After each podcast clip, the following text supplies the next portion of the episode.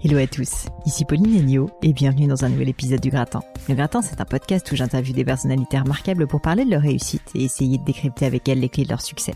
Durant environ une heure, je déconstruis avec elles leur parcours, leurs principes de vie, leurs grandes décisions, avec pour objectif d'apprendre de ces mentors virtuels et de vous aider aussi à vous développer afin que vous puissiez devenir la meilleure version de vous-même. Aujourd'hui, j'accueille sur le gratin Delphine Plisson, fondatrice et CEO de la Maison Plisson. Vous pourrez retrouver et faire un petit coucou à Delphine sur le compte Instagram de la Maison Plisson, qui est donc la Maison Plisson P-L-I-2-S-O-N, parce que oui, elle me l'a confirmé, c'est bien elle qui se cache derrière le compte de la maison. Alors pour vous raconter toute l'histoire, j'ai rencontré Delphine lors du Salon des entrepreneurs à Paris, où on était toutes les deux intervenantes à une table ronde, et au bout de deux minutes, j'ai compris qu'on allait très très bien s'entendre. Durant cette heure passée ensemble, qu'est-ce que j'ai ri Delphine, vous verrez un humour décapant, c'est moins qu'on puisse dire. Elle n'a pas non plus sa langue dans sa poche, donc elle a mis de la langue de bois. Passez votre chemin, parce que Delphine va vous hérisser le poil. Avec Delphine, on est revenu sur la formidable et complètement folle, selon ses mots, aventure de la Maison Plisson, un concept store donc épicerie café avec des produits gastronomiques de qualité, Delphine m'a expliqué comment un jour, à 40 ans, alors que divorcée et avec deux enfants, pourtant elle avait décidé de lâcher son job bien sous tout rapport, quand même directrice générale chez Claudie Pierlot, pour vivre son rêve de toujours travailler dans l'univers du food. On a évoqué le financement d'un tel projet, 4 millions d'euros pour une première boutique, il faut quand même les trouver. Ses conseils aussi pour développer un concept store aussi abouti l'équilibre qu'elle a pu trouver entre ses cinq enfants et sa passion presque sauvage pour son travail, l'importance d'être en phase avec ce qu'on aime, sa vision d'un management familial et empathique, ou encore pourquoi il faut savoir très très bien s'entourer. Delphine est vraiment un personnage assez unique, vous allez voir, pour qui j'ai beaucoup de respect, et on a fait le rendez-vous à la maison Plisson de la place du marché Saint-Honoré à Paris. Succès oblige, vous entendrez peut-être le bruit de fond de clients qui se promènent près de nous dans les rayons, c'était proche de Noël, J'espère que l'expérience auditive n'en sera que plus authentique. Mais je ne vous en dis pas plus et laisse place à ma conversation avec Delphine Plisson. Salut Delphine et bienvenue sur le gratin. Merci, bonjour à toi. Je voulais commencer dans le vif du sujet justement parce que euh, bah parce que je pense que c'est une problématique qui parle à beaucoup de gens. Que tu m'expliques finalement comment voilà comment t'as financé la, la, première maison Plisson, que tu me racontes à nouveau cette histoire. Euh, je voulais commencer par là parce que ça traduit pour moi ton opiniâtreté, ton côté un peu fou aussi, je pense qu'on peut le dire, et un peu pirate. On peut trouve euh, beaucoup chez les entrepreneurs. Alors écoute, effectivement, euh, il faut savoir dans un premier temps que j'avais pas forcément la conscience de ce qui m'attendait. C'est-à-dire que j'avais fait un business plan, donc euh, j'avais effectivement identifié les moyens dont j'avais besoin pour lancer la première maison Plisson. Mais je pensais que les choses étaient assez euh, simples et que j'allais aller dans une banque, présenter mon book, mon projet, que le banquier allait trouver ça épatant euh, et que j'allais repartir avec un chèque. Euh, de 4 millions et demi. Bien sûr. qui était la somme que tu voulais Qui était la somme dont j'avais besoin pour mm. financer euh, la préparation du projet, le lancement du projet, euh, l'achat du, premier, de la première maison plisson de 500 mètres carrés, les salaires des premiers salariés, enfin voilà. Alors je savais que j'avais besoin de, de, cette somme qui m'impressionnait objectivement pas tant que ça parce que je, je considérais ça comme des moyens, pas comme de l'argent. Mm. Euh, et je savais que c'était une somme légitime par rapport euh, à l'ampleur du projet, à son ambition, etc. Euh, donc j'ai été, j'ai acheté une jolie robe, ça me semblait être une étape euh, quand même assez Très euh, important, motivante. Un peu de make-up. Euh, et ensuite j'ai été voir une première banque. Le type effectivement a été très accueillant, très chaleureux. Il a tout écouté, j'étais à fond. Et euh, à la fin, il m'a dit écoutez, c'est vraiment une super idée. Euh, vraiment, j'adore. On va évidemment pas le financer, mais euh, évidemment pas. c'est ça. Mais euh, c'est vraiment une super idée. Continue. Et on viendra. Bon quand courage. sera ouvert. Ouais. On goûtera les, les pas perdus. Je suis repartie en me disant alors attends, du coup, s'il finance pas, comment il va faire pour venir quand ça sera ouvert? Et hum, je me suis dit bon, il faut pas se décourager. C'est le premier. Il doit avoir des soucis personnels. ça. Il, il est pas bien un truc qui cloche, voilà. Et j'ai fini par enquiller plus de 100 rendez-vous euh, je suis devenue assez intime avec euh, le principe du conseiller euh, dans toutes les agences bancaires de Paris. Euh, sans jamais me décourager parce que euh, je, je, il faut pas. Enfin, de toute façon, tu comprends très vite pas quand le choix, tu. Voilà, c'est ça. À un moment donné, euh, il faut avancer.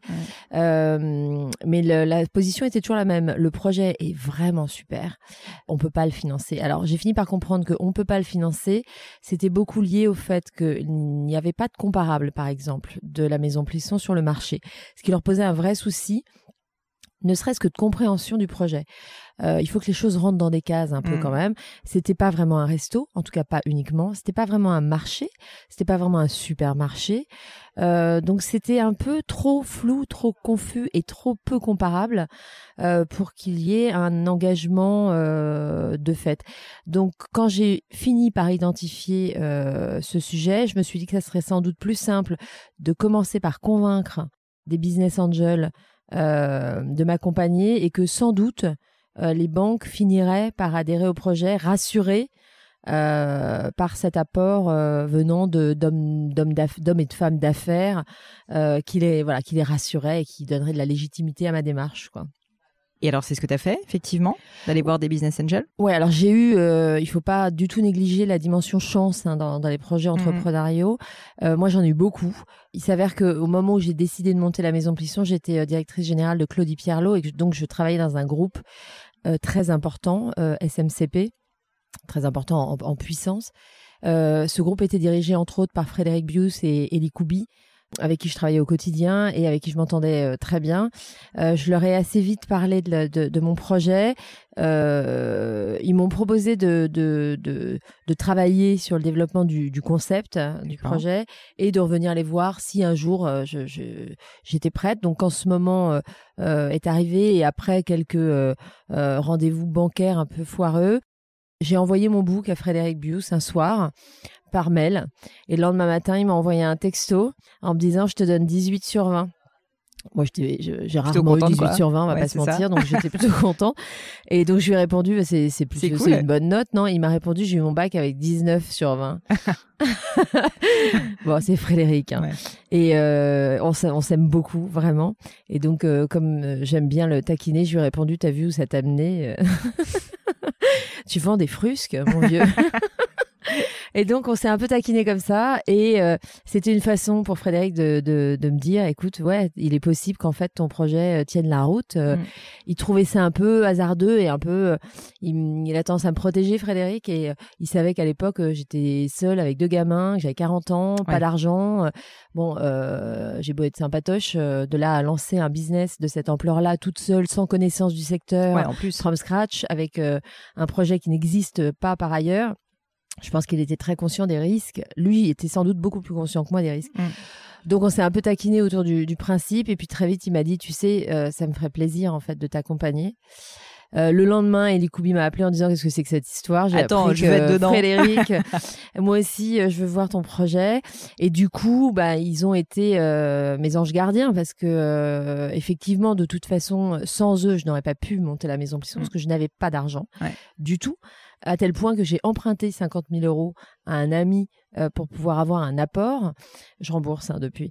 Et que effectivement, eux, en mettant euh, un ticket alors, ils n'ont pas mis un ticket tout de suite, c'était plutôt de l'ordre du pli-son-ton. Hein. Euh, L'idée, c'était des promesses de dons. Mais c'est évident sur le marché euh, en français aujourd'hui que si vous avez Frédéric Bius et Elie Bah, voilà. euh, qui, valident votre ton- projet, euh, qui vous accompagnent, euh, ils vous apportent de fait une visibilité, une légitimité. Euh, immense donc euh, ça s'est fait après très naturellement j'ai eu un réflexe qui a été euh, de leur demander de me présenter d'autres personnes de leur entourage susceptibles d'apprécier euh, le, le projet de la Maison Plisson. Et puis après, euh, ça se tricote finalement assez Bien sûr. vite. Je me suis rendu compte assez vite que euh, les rencontres étaient envisageables et que les gens adhéraient au projet. Ça m'a pris à peu près six mois pour réunir un tiers de la somme dont j'avais besoin pour monter la première. Ensuite, je suis retournée voir les banques. Là, Et ça là, s'est quand euh, un apport, beaucoup plus facilement. Ouais. Mais je trouve que c'est hyper intéressant ce que tu dis parce que, enfin, finalement, quand tu, comme tu le dis, c'était hyper ambitieux et 4 millions euh, ou 4 millions et demi euh, pour euh, un, premier projet, enfin, c'est juste énorme quand même. La plupart des entrepreneurs qui se lancent euh, ont pas besoin d'autant, mais ont besoin d'une somme. Et le fait d'avoir dans ton réseau, Frédéric Bius, évidemment, c'est un avantage, mais en fait, c'est surtout que tu as eu l'idée et tu as eu, bah, aussi, enfin, franchement, le, la force de caractère de demander de l'aide et, et de et d'en parler et de parler de ton projet et, de te faire entourer et de les et faire venir ces personnes référentes. Et ça, c'est un conseil, je pense, qu'on peut donner à toutes les personnes qui essayent euh, de lever des fonds, parce qu'en fait, effectivement, lever des fonds tout seul, sans avoir une personne qui peut un peu marquer le truc, Déclencheur, ouais. déclencheur, enfin, c'est hyper rassurant pour un autre investisseur de dire ouais, il y a Frédéric Bius Évidemment. dans le coup, quoi. Ouais, évidemment. Euh, ça, c'est absolument certain. De toute façon, demander de l'aide, ça fait partie du, du- du projet entrepreneurial. Après, la somme, si je suis très honnête, importe peu euh, si le si la somme est justifiée euh, par le projet euh, ça suit. Après très sincèrement je le précise parce que ça, je voudrais pas que ce soit ambigu mais Frédéric n'aurait jamais investi s'il n'avait pas cru dans le projet hein. ça a beau être ah un bah, ami bien sûr. Bah, tu mets pas avant tout un homme d'affaires hein. de toute façon le jour où, les gens doivent sortir un chèque tu te rends compte que même s'il t'aime beaucoup absolument. c'est quand même une dimension non parce que de fait c'est un ami mais c'est avant tout un grand homme d'affaires et, et il est absolument évident euh, je dis ça pour que les gens n'essayent pas tous de devenir amis avec Frédéric Bius. On est Ils devraient. Hein. Alors pour d'autres raisons, ils auraient vraiment intérêt à devenir amis avec Frédéric Bius. Mais bien évidemment, un investisseur, quel qu'il soit et quel que soit votre lien de parenté ou d'amitié avec lui, reste avant mm. tout un investisseur, donc euh, motivé par euh, l'intérêt du projet mm. tel qu'il est. Quoi. Mais alors, donc tu m'as quand même dit un peu en filigrane là tout à l'heure quand tu me parlais que tu étais à l'époque DG chez Claudie Pierlot avec déjà une famille euh, J'avais deux enfants de deux pères différents. Exactement, recomposés, seul, mhm. euh, avec pas beaucoup d'argent dans la banque. Non, non, non. Comment l'idée de te dire ok c'est bon j'ai un job euh, bien sous tout rapport dans une boîte qui est en train de cartonner quand même parce que SMCP qui est donc la holding qui détient euh, Claudie Pierlot enfin était et, et, toujours mais était vraiment en train d'exploser à ce moment-là qu'est-ce qui fait que tu te dis allez la sécurité c'est sympa mais montons un projet complètement fou et comment l'idée t'est venue? Alors l'idée de la maison Plisson, je l'avais, elle était, euh, elle était en moi depuis très longtemps, euh, vraiment depuis au moins 20 ans. Euh, mais paradoxalement, j'avais jamais réellement envisagé de la réaliser moi-même. C'est-à-dire que j'avais vécu à New York quand j'étais étudiante. J'allais chez Dean DeLuca à l'époque j'avais vraiment euh, des moyens d'étudiante à New York, euh, mais je, je, trouvais le lieu extrêmement réussi, la marque très forte, euh, d'autant plus forte que l'expérience qui était proposée et en particulier de la dimension humaine était était très juste. quels que soient vos moyens, vous rentriez dans ce dans ce dans cet endroit. J'ai rentré parce qu'en l'occurrence ça n'existe plus, mais vous étiez super bien accueillis. Ils avaient des tabliers hyper mmh. beaux, même si vous repartiez uniquement avec une soupe. La nana qui vous servait la soupe avait toujours la banane. Les soupes étaient hyper le cup était très réussi. tout était magnifique aussi. Le marketing et l'expérience client autour de cette marque, je trouvais ça admirable et surtout je trouvais ça très impressionnant parce que ils avaient tout axé sur la dimension évidemment qualité mais sur la dimension plaisir autour de l'alimentation et il me semblait vraiment qu'en France cette dimension là dans ce secteur là était absolument absente mmh. donc je trouvais ça euh, brillant pour autant je suis rentrée en France je suis rentrée en l'occurrence chez Agnès B euh, j'ai commencé à avoir une vie professionnelle qui n'avait aucun rapport avec l'alimentation et qui me convenait.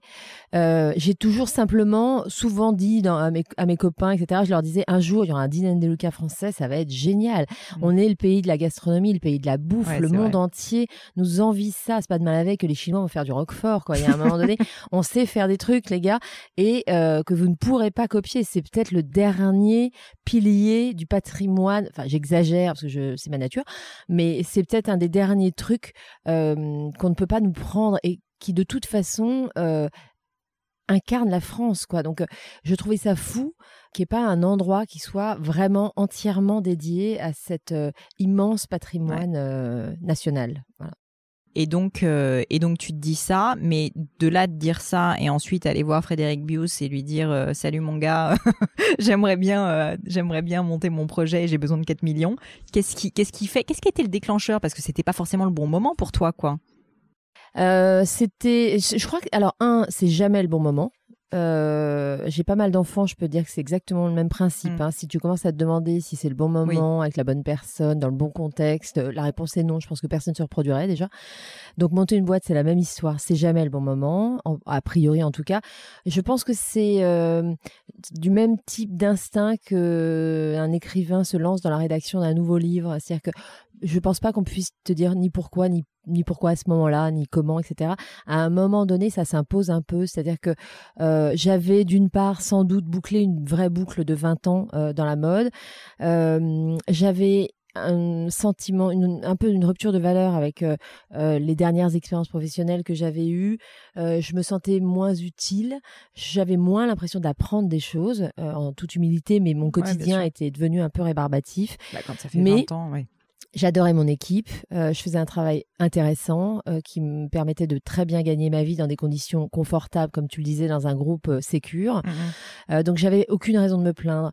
mais ma nature n'est pas dans le tiède. Enfin, je suis quelqu'un de très entier, donc euh, je, je, supporte très bien le désarroi le plus absolu ou la joie la plus immense.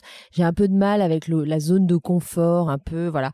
Avoir les photos de mes enfants sur mon bureau euh, ne me suffit pas à trouver le quotidien incroyablement excitant. Donc, euh, j'ai commencé à remettre un peu en question ma vie au sens large à ce moment-là. J'avais une quarantaine d'années, il y a sans doute un truc qui a joué. J'étais en pleine rupture sentimentale, j'étais seule avec deux enfants. Euh, effectivement, je n'avais pas d'argent. J'avais un boulot, mais euh, le, dimanche soir, j'avais ce petit pincement de ah tiens, demain c'est lundi, euh, qui manquait un peu de paillettes et de, de légèreté. et en fait, le déclencheur est venu très brutalement et sans doute très inconsciemment quand j'ai appris que le groupe dans lequel je travaillais allait procéder à une nouvelle ouverture de capital très très spontanément vraiment sans réfléchir j'ai dit mais je ne serai plus là. Et je me souviens que Frédéric Bius, qui, qui, assistait à cette réunion, m'avait envoyé un texto en me disant qu'est-ce qui te prend? Euh, on s'est vu après. Je lui ai dit écoute, j'ai fait le tour. Il m'a dit mais qu'est-ce que tu vas faire? Je lui ai dit je ne sais pas encore.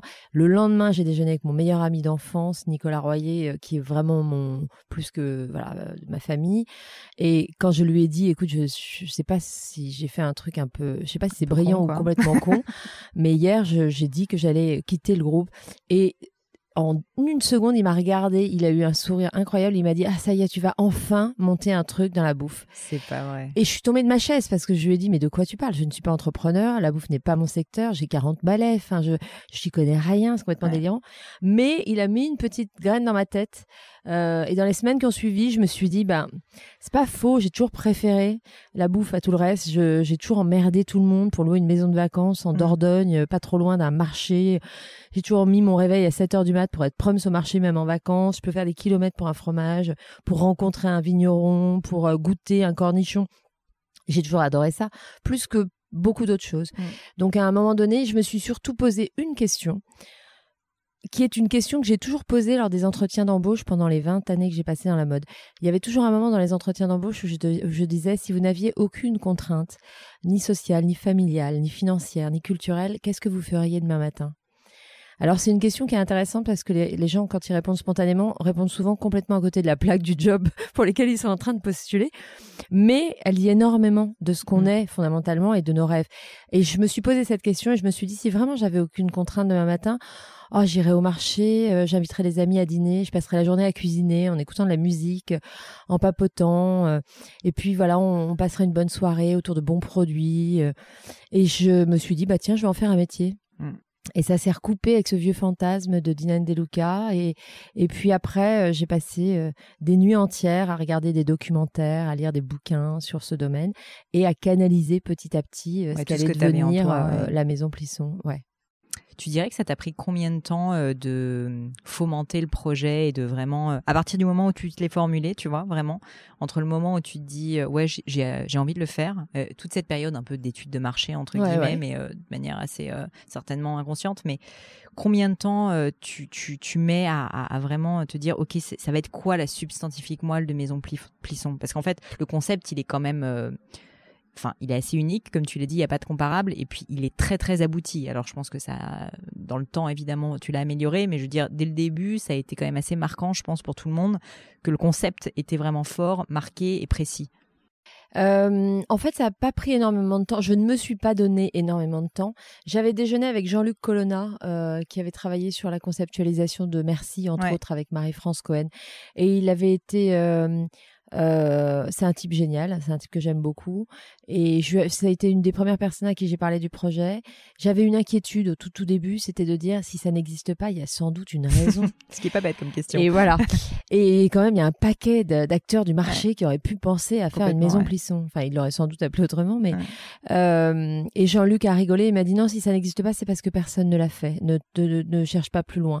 Et après, il m'a dit donne-toi un espace-temps, donne-toi une deadline, parce que si tu traînes trop, tu vas t'enlacer, tu vas te fatiguer, tu vas t'épuiser, euh, tu en auras moins envie.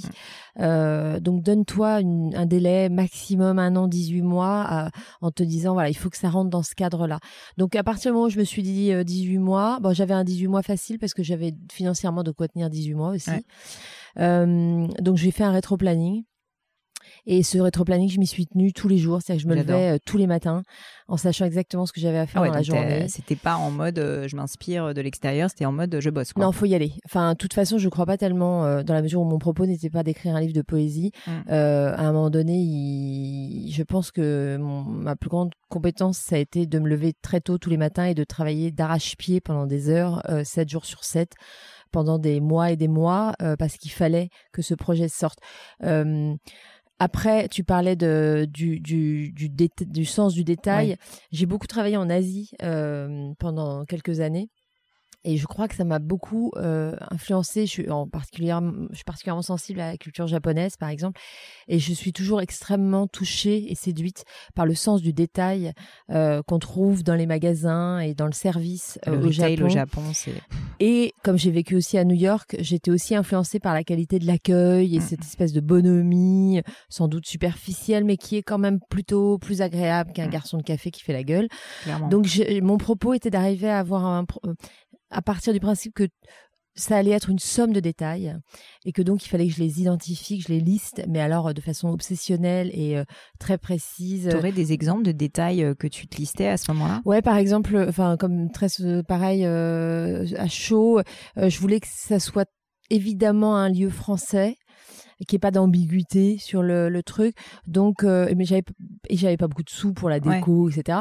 Donc, euh, j'ai chiné la nuit euh, des assiettes anciennes pour le resto en disant il y a tout de suite cette connotation un peu tu manges chez ta grand-mère. Donc tout ça c'était des petits détails. J'ai chiné la une de la date de l'IB du jour du décès de Françoise Sagan dont je suis fan. j'ai été chercher voilà des images, des photos, des citations, des chansons.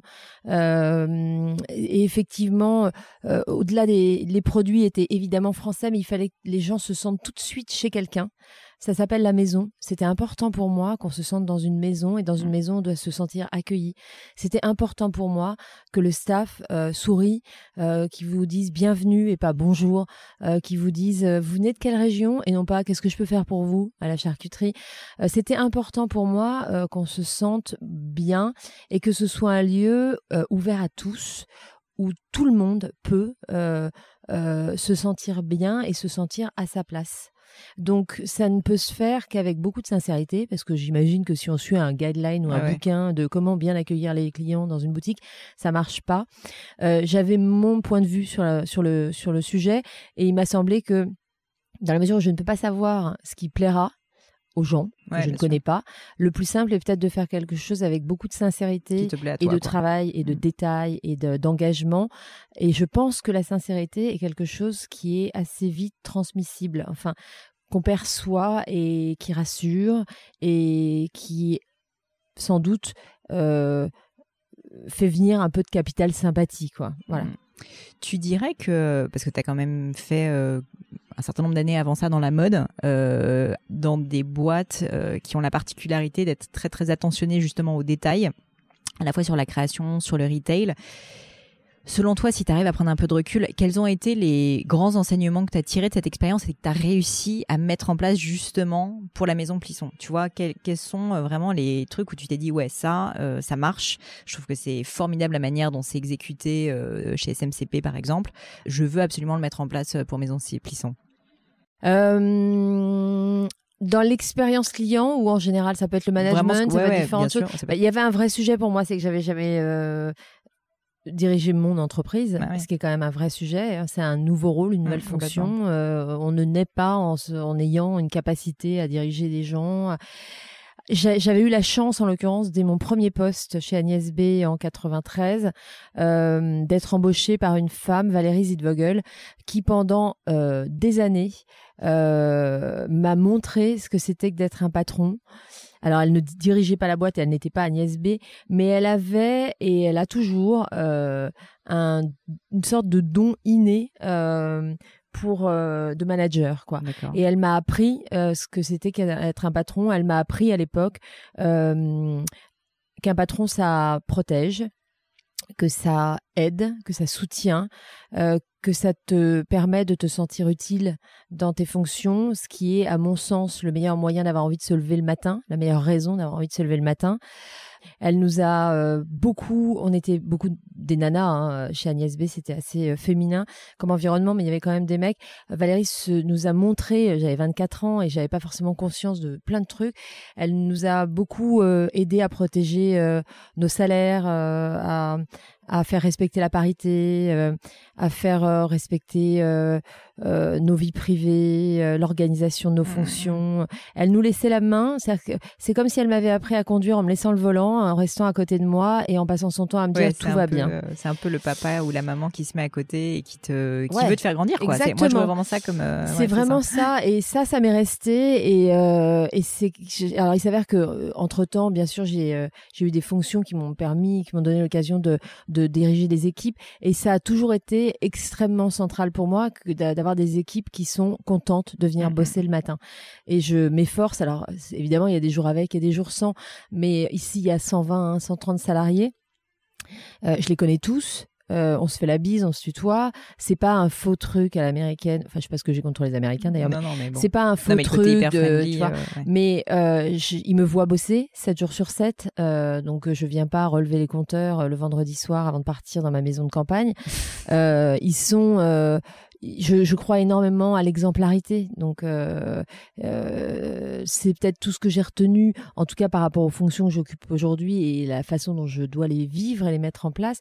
Sans doute ce que j'ai retenu. Après, sur le sens du, de, de, du détail, je je crois pas vraiment. Enfin, je pense pas qu'il y ait vraiment de comparable. Après, oui, il faut que tu te sentes bien, donc la musique. Euh, alors dans les boutiques de vêtements, il y a du parfum. Chez moi, il y a pas de parfum, ça sent le poulet rôti. Mais euh, mais j'adore ça et c'est un super parfum. Euh, donc, je dirais plus que ces 20 années m'ont permis de me construire et d'arriver à construire Delphine Plisson, dirigeante de, de, de, sa propre entreprise, avec tout ce que ça implique de bah, de solitude. Hein, donc, euh, il faut quand même. Enfin, en l'occurrence, je n'ai pas euh, de d'associé direct euh, avec qui je travaille au quotidien. Ça n'a jamais été un sujet pour toi? Ça a été un sujet pendant que je préparais le projet. J'aurais aimé d'abord, je suis pas du tout un loup solitaire, donc euh, j'ai trouvé l'exercice un peu compliqué. Et puis, euh, très clairement, quand il y a un coup dur, euh, je trouve ça encore plus dur d'être seul, de ne pas pouvoir échanger, être rassuré, aller boire un verre. Enfin bon, j'ai d'autres personnes avec qui faire ça, mais c'est quand même pas tout à fait la même chose. Et quand il y a un truc super, ben ouais, le, le, principe de la solitude est un peu emmerdant. Après, j'avais extrêmement peu de chance de tomber sur quelqu'un qui aurait eu envie exactement du même projet en même temps, alors que moi-même, je ne venais déjà pas de ce secteur, donc ça aurait été un peu miraculeux. Quoi. Mmh, mmh, mmh. Euh, aujourd'hui, tu l'as dit, vous êtes 120 euh, salariés, euh, enfin 120 personnes qui travaillent pour la maison Plisson. si je me trompe pas, c'est un métier éminemment humain, justement la ah gastronomie. Donc clairement, et puis la gastronomie, l'accueil en plus toi, cette évolution en fait de rôle de, de, entrepreneur seul, euh, tu l'as dit, euh, pas loup solitaire, mais en tout cas qui fait tout toute seule, à euh, on commence à avoir du monde pour travailler avec moi et à maintenant 120 personnes. Est-ce que tu as eu des moments de challenge, des moments, enfin, ou peut-être des, des, des, réalisations donc, que tu pourrais me partager sur comment justement faire grandir une équipe comme ça autour d'un projet qui le tien au final, pour les impliquer justement euh, et leur donner vraiment la conscience que bah, c'est aussi leur projet et on le sent bien aujourd'hui euh, quand on rentre dans la maison Plisson. Ouais, ça s'est décidé très vite et ça s'est mis en place très vite parce que euh, il me manquait beaucoup de compétences euh, à titre personnel pour ce projet. Donc pendant que je le préparais, euh, j'ai commencé à essayer de rencontrer des personnes euh, qui avaient les compétences qui me manquaient. au fil de ces rencontres, j'ai fini par identifier deux personnes. Emmanuel, qui était le directeur d'exploitation de la grande épicerie, et Delphine, qui était directrice des achats chez Monoprix et qui avait développé le concept du Daily Monop, du snacking. Euh, alors, je les ai rencontrés après d'autres rencontres, mais ça a été euh, des coups de foudre professionnels et, personnels. Euh, je me souviens que Delphine, à l'époque, venait d'avoir des jumeaux. avait une situation financière lambda, mmh. pas, pas, particulièrement privilégiée.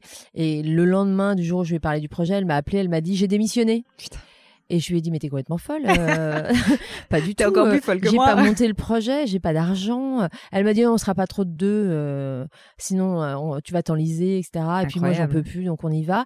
Et deux jours après, Emmanuel m'a rappelé en me disant, écoute, j'ai parlé à ma direction, je serai là dans un mois. Et on s'est retrouvés tous les trois. On ne se connaissait absolument pas un mois avant. On s'est retrouvés tous les trois dans mon salon chez moi, où on a travaillé pendant un an, quasiment un an, tous les jours, dans des conditions de bureau, mais dans mon salon avec mes mômes dans les pattes et le facteur qui passe, enfin tu vois le quotidien. Il y a eu une sorte d'osmose qui s'est mise en place tout de suite. Donc, je pense que si tu demandes à Delphine ou à Manu à qui, à qui, qui est la Maison Plisson, évidemment, ils sont tout à fait conscients de l'importance et du fait qu'ils font partie de l'ADN. Quoi. Ils sont encore là aujourd'hui, évidemment. On bosse tous énormément. Euh, l'équipe depuis s'est un peu étoffée, mais pas tant que ça par rapport à l'évolution de la structure. Euh, on a été rejoint par euh, Laura, Clémence, Vanessa, comptable, directrice de com qui était stagiaire et qui a fini mmh par être intégrée. Mais on a été pendant quatre ans, huit dans un bureau de 16 mètres carrés c'est pas légal, hein. euh, dans la cour de la première maison Plisson. J'avais trouvé une, sorte d'ancien garage, tu sais, dans les cours intérieures des immeubles du Marais, euh, qui était, il n'y avait même pas de fenêtre, il n'y avait rien. On a eu l'autorisation de le reprendre. On l'a transformé en bureau. Pour aller m'asseoir, moi, il fallait que deux personnes se lèvent et se déplacent. c'est énorme. Mais je peux te dire que ça lie ah bah énormément. Alors, nos vies privées n'ont aucun secret.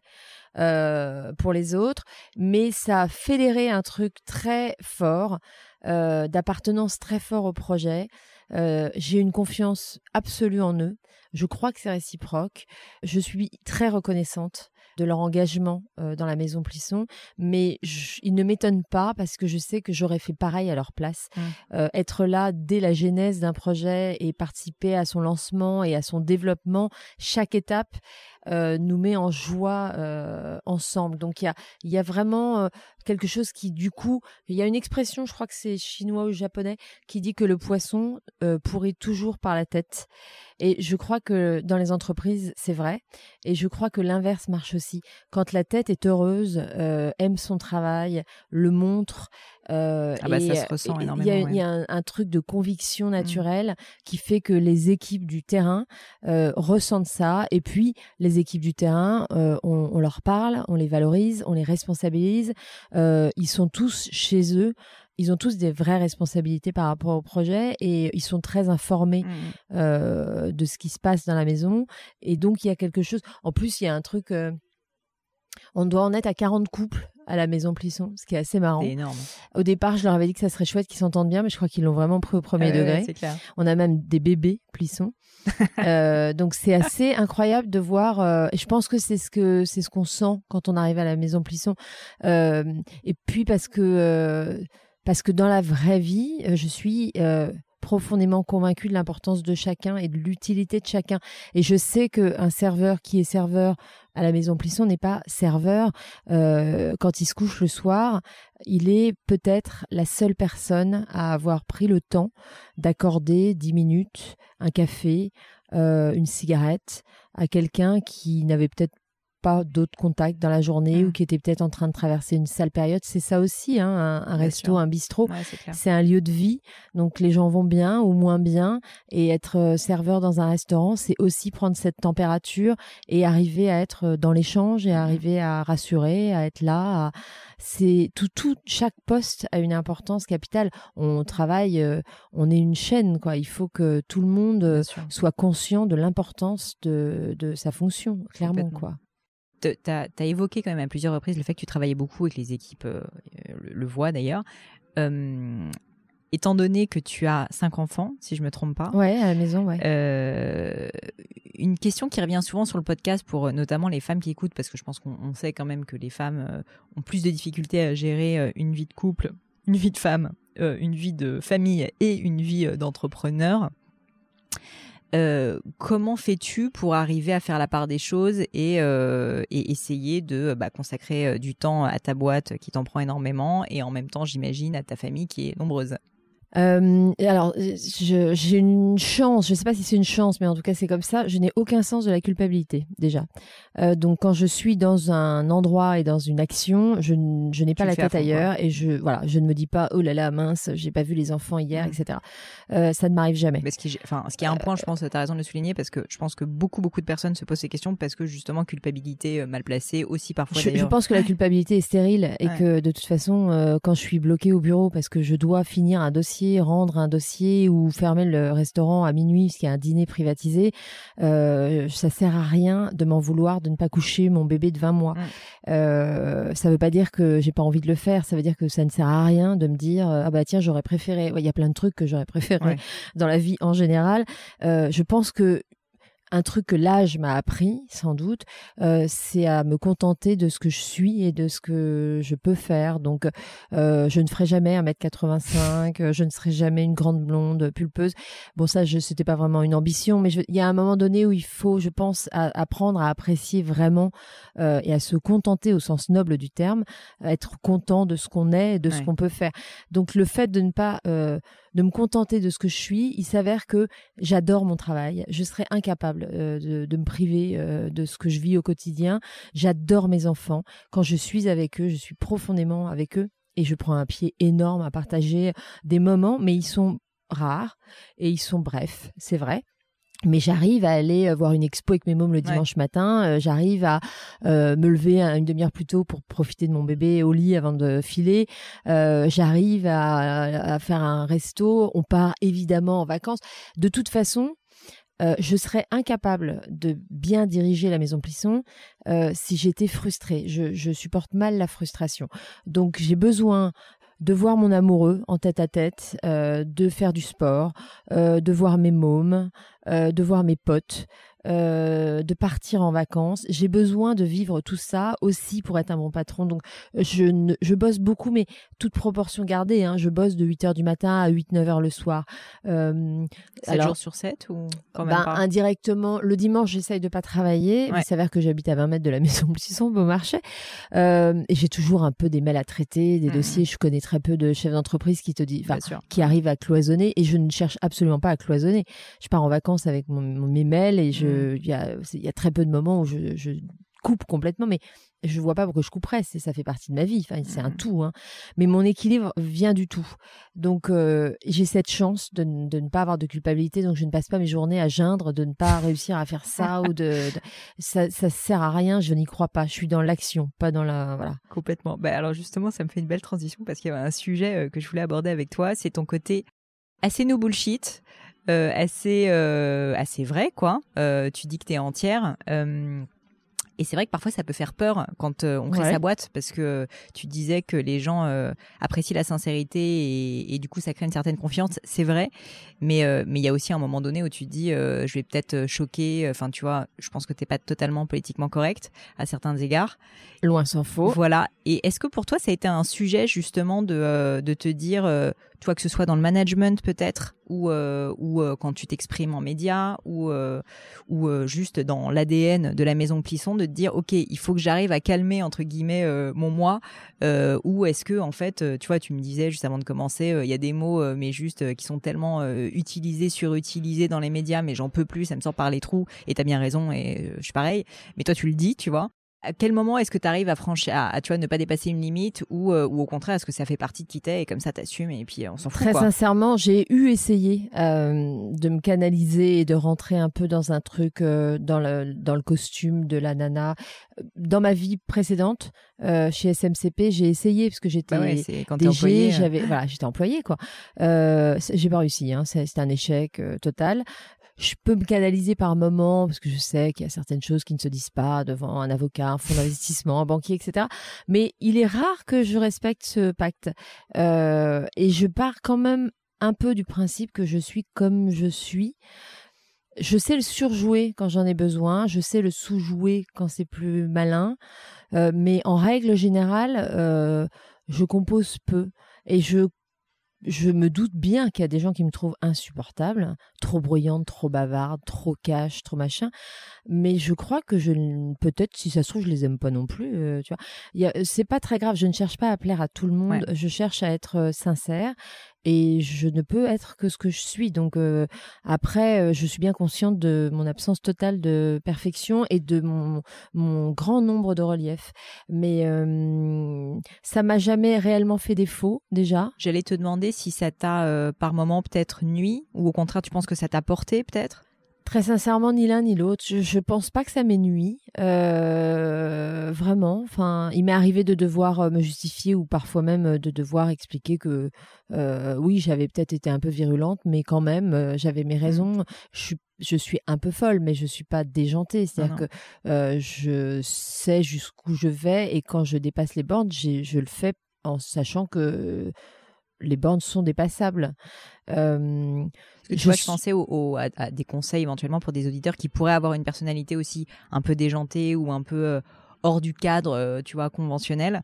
Et, euh, et en fait, euh, souvent, je trouve ça un peu dur de travailler dans un milieu professionnel standardisé, c'est-à-dire bah, typiquement une grosse boîte ou un truc comme ça. Il y a des personnes, je pense, qui en souffrent. Souvent, d'ailleurs, ces personnes se, se, retournent vers de l'entrepreneuriat parce que tu es un peu plus libre, tu vois, dans ce genre de cas. Mais, mais même là-dedans, en fait, c'est pas si évident parce que tu étudies une figure publique, parce que tu as des employés. Sincèrement, je, je pense que je suis, je suis pas une très bonne conseillère parce que je, je, je suis nulle en. Les gens qui me connaissent le savent, y compris mes banquiers, mes actionnaires, euh, mes collègues. Euh, je ne suis pas très douée en politique, mais on peut pas. Il y a deux trucs qu'on peut pas me reprocher. Je suis jamais cul. Je, je ne mens jamais, je ne flatte jamais, je, pour aller défoncer derrière. Je dis toujours ce que je pense, Ouais. y compris aux salariés. Euh, euh, par contre, j'ai une règle absolue, c'est que la réciproque est vraie aussi.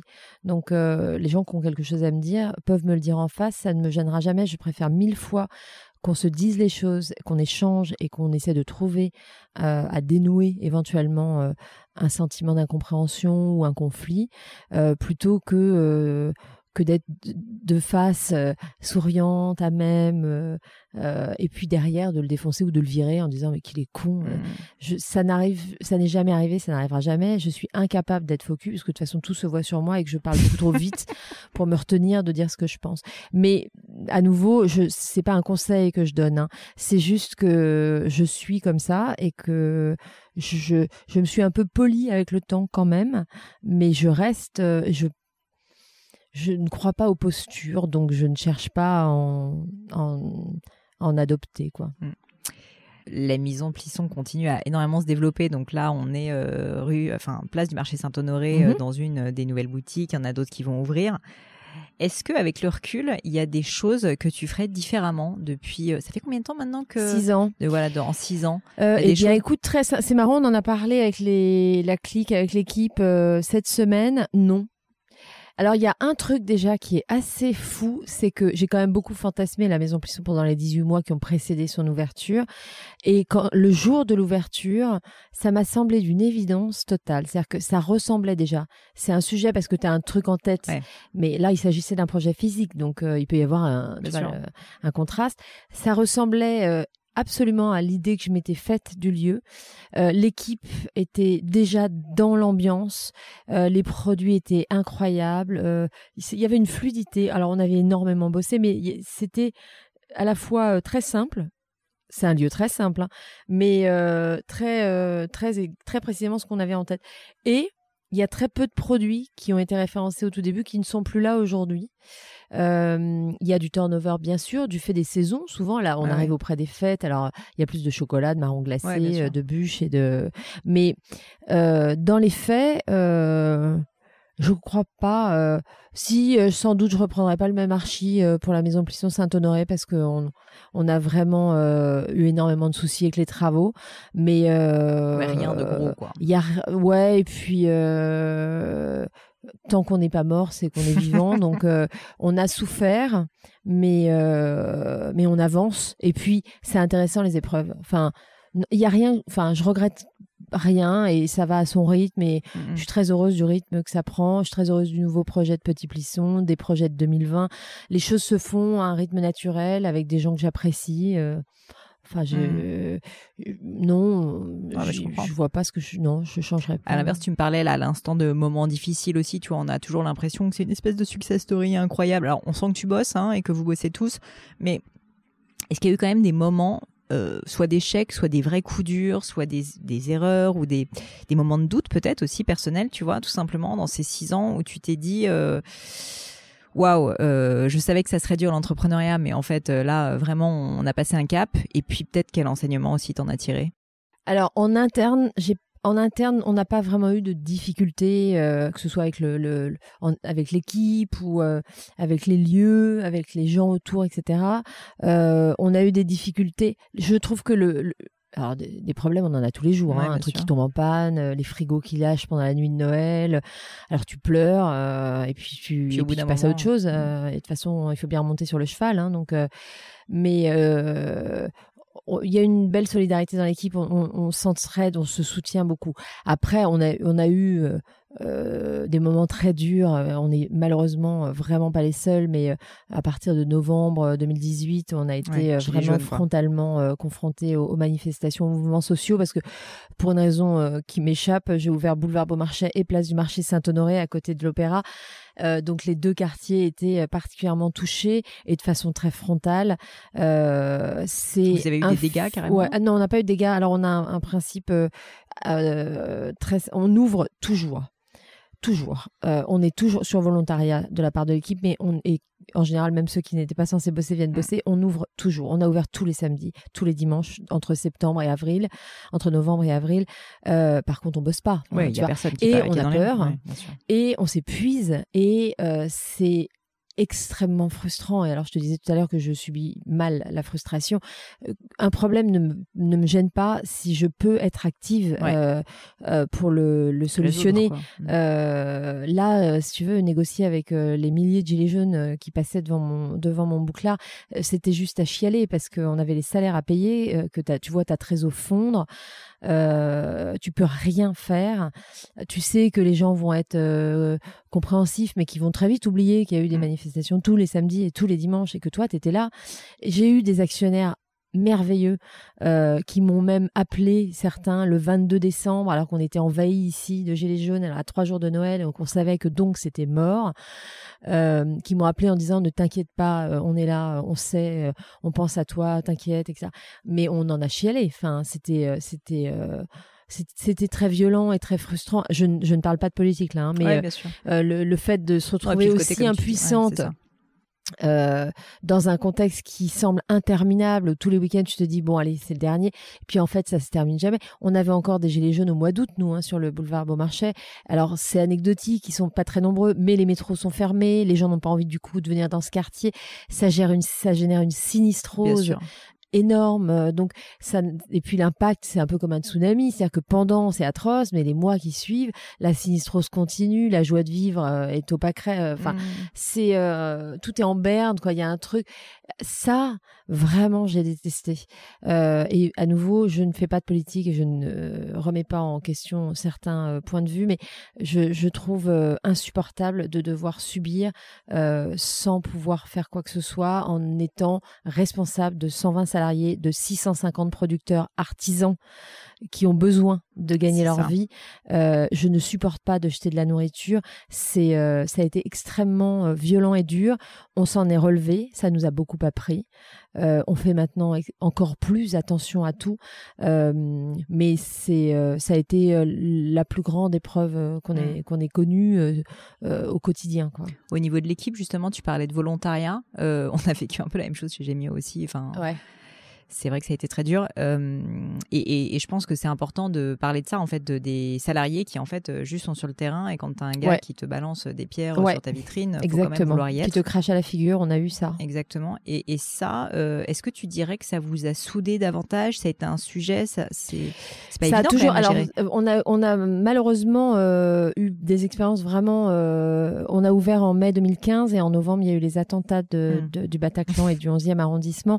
On était vraiment en hyper Être à Paris, c'est pas toujours évident, ça c'est sûr. Et puis c'était, il s'avère que j'ai perdu une personne que je connaissais pendant ces attentats. Il s'avère que j'ai eu très peur pour les salariés parce que c'était un vendredi soir et que euh, ils sont tous jeunes et qu'ils sortent tous boire des verres après le service et qu'on est dans Vous le. Êtes pas très loin. Voilà, on était vraiment à rien du tout. Euh, et que euh, je me suis posé une vraie question cette nuit-là, à savoir qu'est-ce qu'on fait demain? Est-ce qu'on ouvre? Est-ce que c'est indécent d'ouvrir? Est-ce que c'est notre boulot d'ouvrir Au contraire? Et du coup, j'ai fait un groupe euh, WhatsApp dans la nuit avec tout le monde. Et euh, heureusement, personne n'avait été euh, directement touché. Et je leur ai dit, écoutez, on ouvre c'est notre boulot. Euh, on est un lieu de vie. Les gens vont peut-être avoir besoin de voir d'autres gens, de boire un café, de sortir de chez eux. On peut pas. Euh, puis j'avais pas envie de montrer à mes mômes que j'avais peur parce que ça va durer combien de temps? On va. C'est combien de temps le délai pendant lequel on a le droit d'avoir peur? Et comment tu gères ça? Euh? Donc on a. Je leur ai dit par contre, ne viennent que ceux qui sont ok pour venir. Si vous le sentez pas, si vous avez été choqué, ce qui est évident euh, et au point de ne pas pouvoir euh, venir, vous ne venez pas. Tout le monde est venu, y compris ceux qui ne bossaient pas. Alors on a on a servi trois cafés écarts. Bien sûr. Mais euh, ça nous a beaucoup soudés. Moi, ça m'a énormément touché de voir qu'ils étaient tous venus et ils sont tous arrivés à vélo et compagnie en me disant on est une équipe, hein, on est là et puis c'est notre boulot mm. euh, d'être là pour les gens, etc.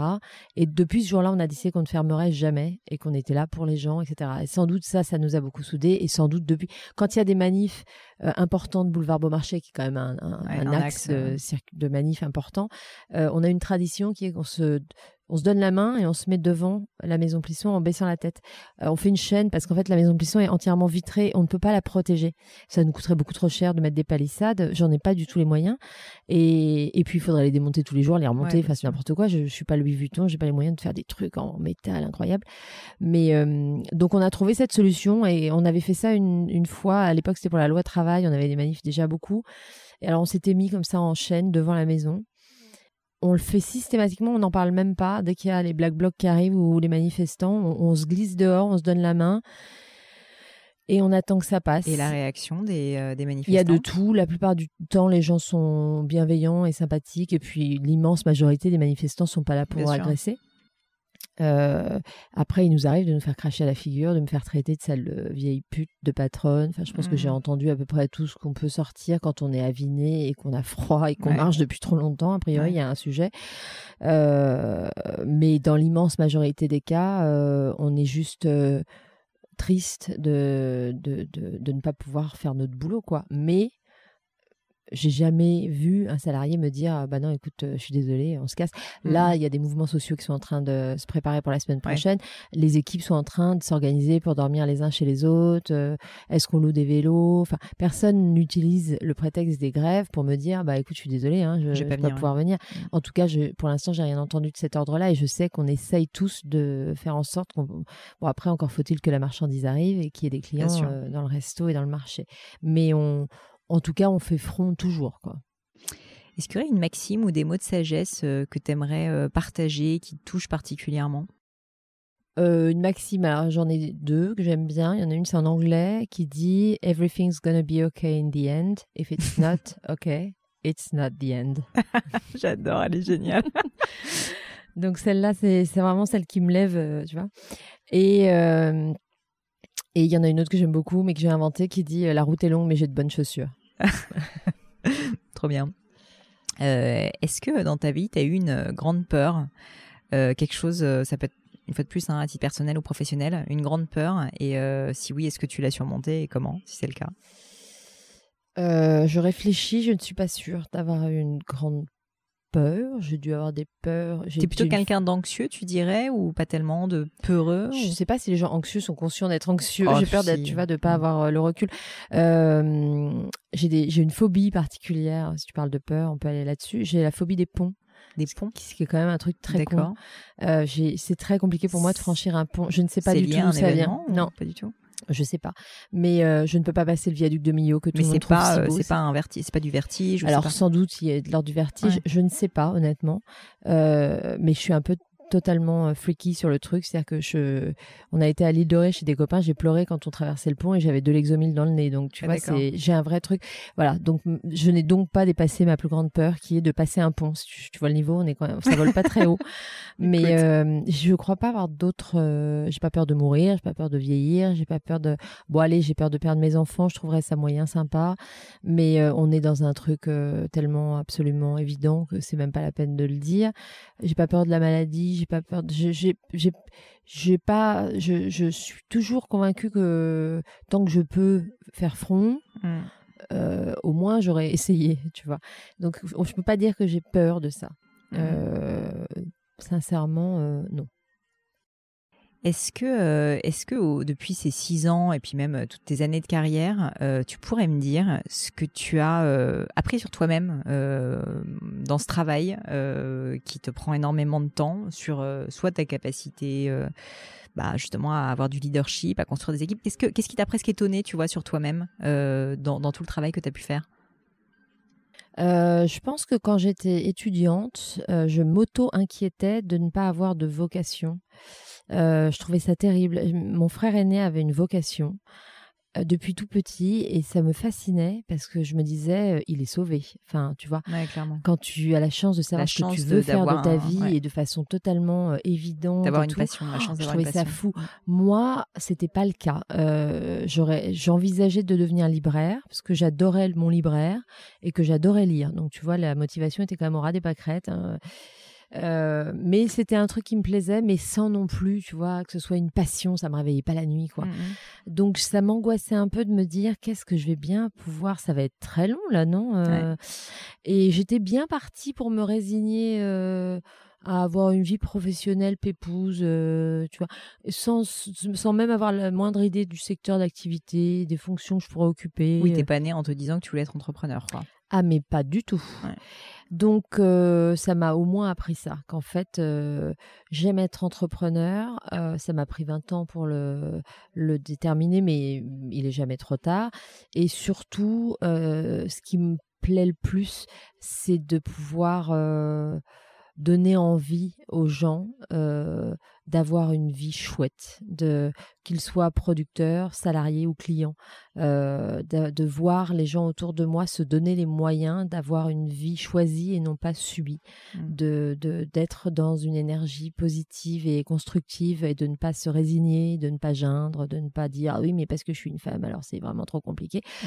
euh, de, de d'avancer et de et d'être conscient vraiment profondément qu'on n'a qu'une vie, que c'est pas une expression et que chaque jour je me couche en me disant quel bol j'ai eu d'avoir cette journée. Je suis exactement là où je dois être. Ouais, je suis là où je dois être, je me contente à mmh. nouveau de, de cette vie-là, mais qu'est-ce qu'elle est chouette quoi. Mmh.